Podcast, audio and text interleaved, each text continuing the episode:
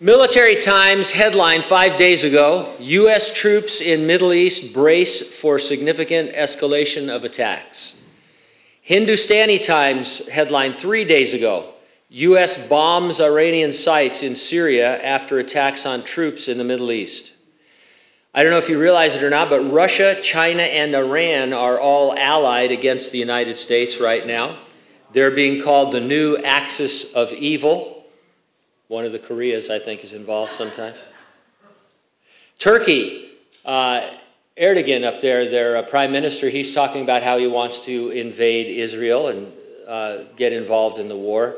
I guess he sees what's going on and feels left out or something. But and you know, people every now and then somebody will mention World War III, right? In in a very frightened way, and uh, people are scared right now. They're afraid, and and they're looking at Christians uh, and we need to be up to speed on prophecy and have no fear uh, because this is the time when we can minister to people. If we don't have answers now, uh, they won't listen to us later. And so, um, believers and unbelievers both. We need a big picture view of current and coming events so we have solid, not sensational information to share with others. The Bible tells a story of how a holy God can save sinful human beings without compromising his love or his righteousness. The only way is for God to become a man in order to substitute himself as the acceptable sacrifice for the sins of mankind. In order to add humanity to his deity, God had to be miraculously born into the human race. In order to be miraculously born into the human race, there needed to be a people, a nation that was chosen by God to be those he would descend from. Those people are the descendants of Abraham through the 12 tribes of Abraham's grandson Jacob, whose name was changed to Israel. Jesus was born according to prophecy. The leaders of Israel rejected him, however. Rome also was involved in his execution. We're not anti Semitic, we're not blaming this on Jews. Jesus rose from the dead, he ascended into heaven, and he promised he would come again. When he returns, all Israel will be saved. In the interim, it's prophesied that Israel would be scattered throughout the entire world, regathered to her homeland, be reestablished as a nation, resulting in trouble for all nations. These are the key prophecies that Israel has fulfilled uh, these are fulfilled prophecies, miraculously so. 70 AD until the 1900s, the Jews were wandering Jews out in the world, dispersed to all the countries of the world where they were hated and persecuted, and yet they remained an identifiable people. No other people group has ever done anything like that. And then they were regathered into their land, and then they became a nation, May 14, 1948. And since then, they've been a heavy, troublesome stone around the necks of all the nations of the world. You see what's happening right now. Uh, we're on the verge of World War III because this group, Hamas, as their stated purpose, wants to kill every living Jew. Uh, and so it's, a, it's an incredible thing that's happening over there. We understand it, it's the fulfillment of prophecy. In the interim, Israel has not repented of rejecting Jesus Christ. She's uh, and so God has designated the coming seven year Great Tribulation for her repentance. He calls it through Jeremiah the time of Jacob's trouble, specifically identifying uh, Israel as the main actor in the Great Tribulation. Yes, there will be tons of Gentiles. Gentiles become believers, etc. But it is really a time for God to deal with Israel so that they will receive the Lord when He comes at the end of that seven years. Leading up to his return as king, there are three predicted yet unfulfilled military campaigns that we could talk about. First of all, we read in Isaiah and Jeremiah that the city of Damascus in Syria is going to be completely destroyed, razed to the ground, never to be a city again.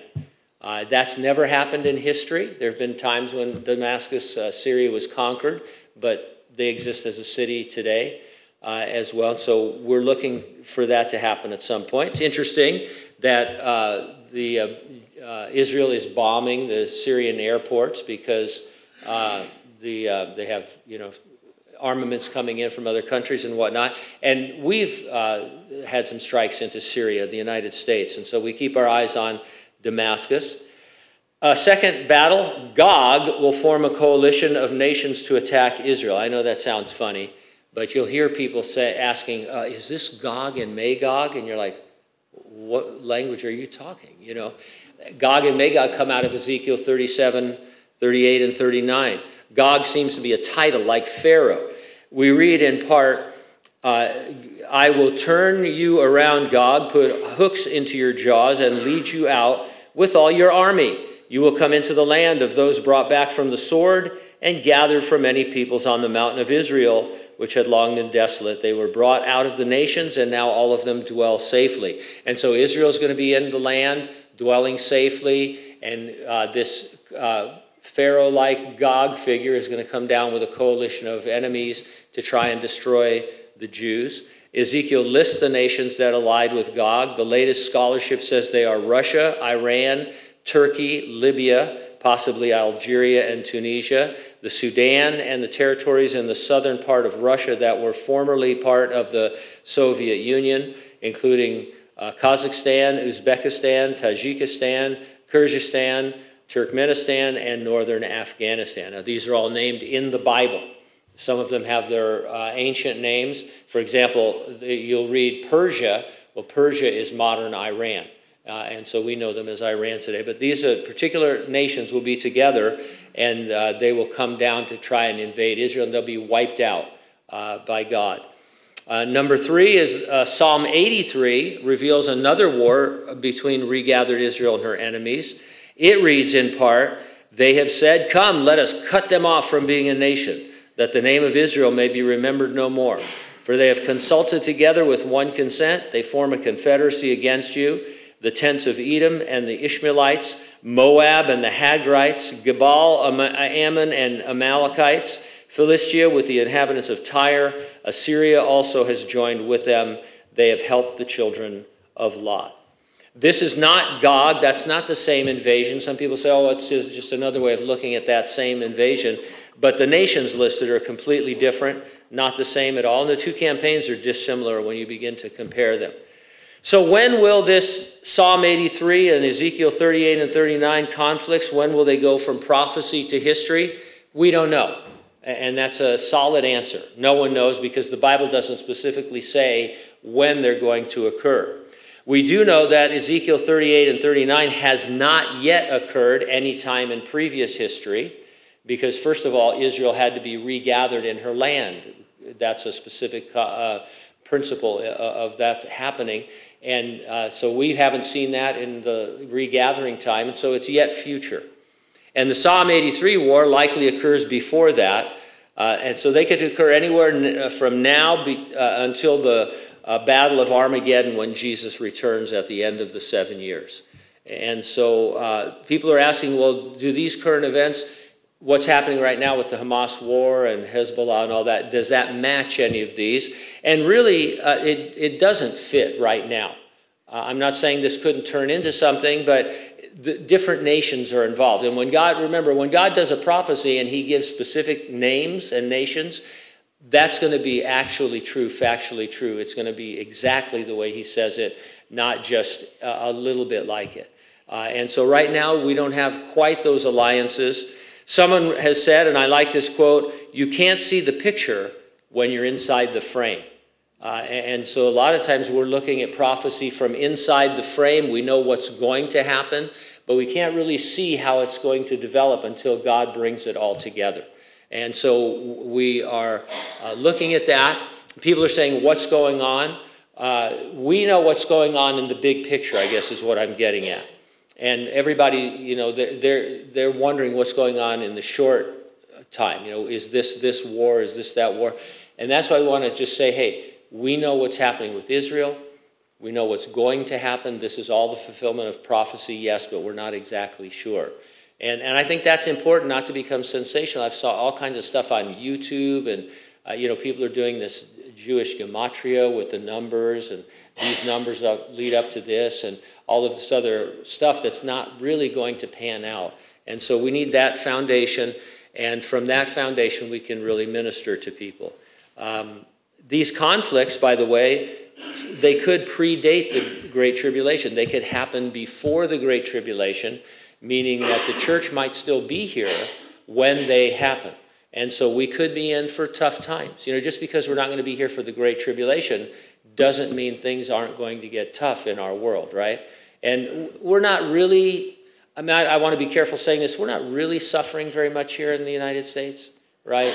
I mean, but we do complain. I mean, gas prices and food shortages and stuff. I mean, um, you know, life isn't as easy as it was a few years ago, uh, but things could get a whole lot worse here. So I, I want you to know that. Just because Pastor Gene tells you that the Great Tribulation, we're going to avoid that, doesn't mean we can't be in for some tough times. And we're waiting to see what God thinks of the United States, aren't we? You know, in terms of uh, whether we're going to have some kind of, you know, judgment or not. And when I see our leaders, sometimes I think, oh Lord, you know, uh, it just it, it, it's like I, I don't want to get too far into this, but it, it's kind of like, uh, you know we're, we're doing, you know, the, the, world is about to explode for, you know, the, the nuclear war, World War III, and we can just barely figure out how to elect a Speaker of the House, right? And I, I don't want to get political, I don't care about that, but it would seem like we'd be more up on things right now, right? More, more able to, to work. And, and our president, I don't think anybody thinks he's really capable of handling a nuclear situation, do they? well, at least we have the vice president to step in, right? I mean, we're in real trouble with leadership. I mean, this is, you know, you read Isaiah like we're doing, uh, and it's like, hey, God says, here's your leaders. The, you know, you, these are the leaders you deserve. And they're all off doing something else that has nothing to do with anything. And so, uh, who knows what's going to happen? So, uh, I, I, don't want anybody to, li- to think that we can't uh, suffer a little bit more before we go to heaven. Uh, one last thing in the prophecy update part of it. I found this is fascinating to me. There's always stuff out there that you just don't know anything about. Uh, are you familiar with what's called the Shanghai Cooperation Organization? Anybody heard of the Shanghai Cooperation Organization?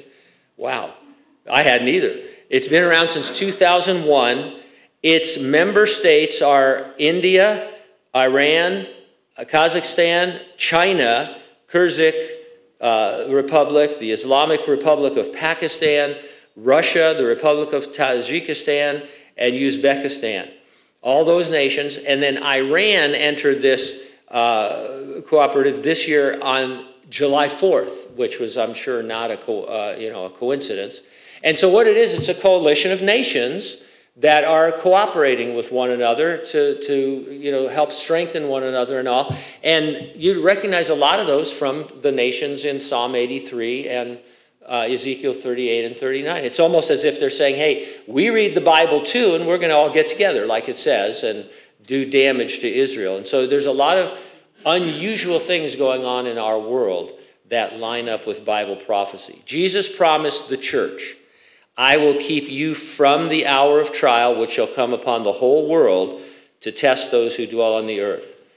He will keep us entirely out of the tribulation by coming to raise deceased believers who are in Christ uh, and then rapture or change us and ca- catch us up to be with the Lord. And we who are alive and remain will be with them forever. The return of the Lord for us is always an imminent event, it could happen at any time. Nothing needs to occur before he comes for us. And so the question always is are you ready for the rapture? If not, get ready and stay ready and keep looking up because, ready or not, Jesus is coming.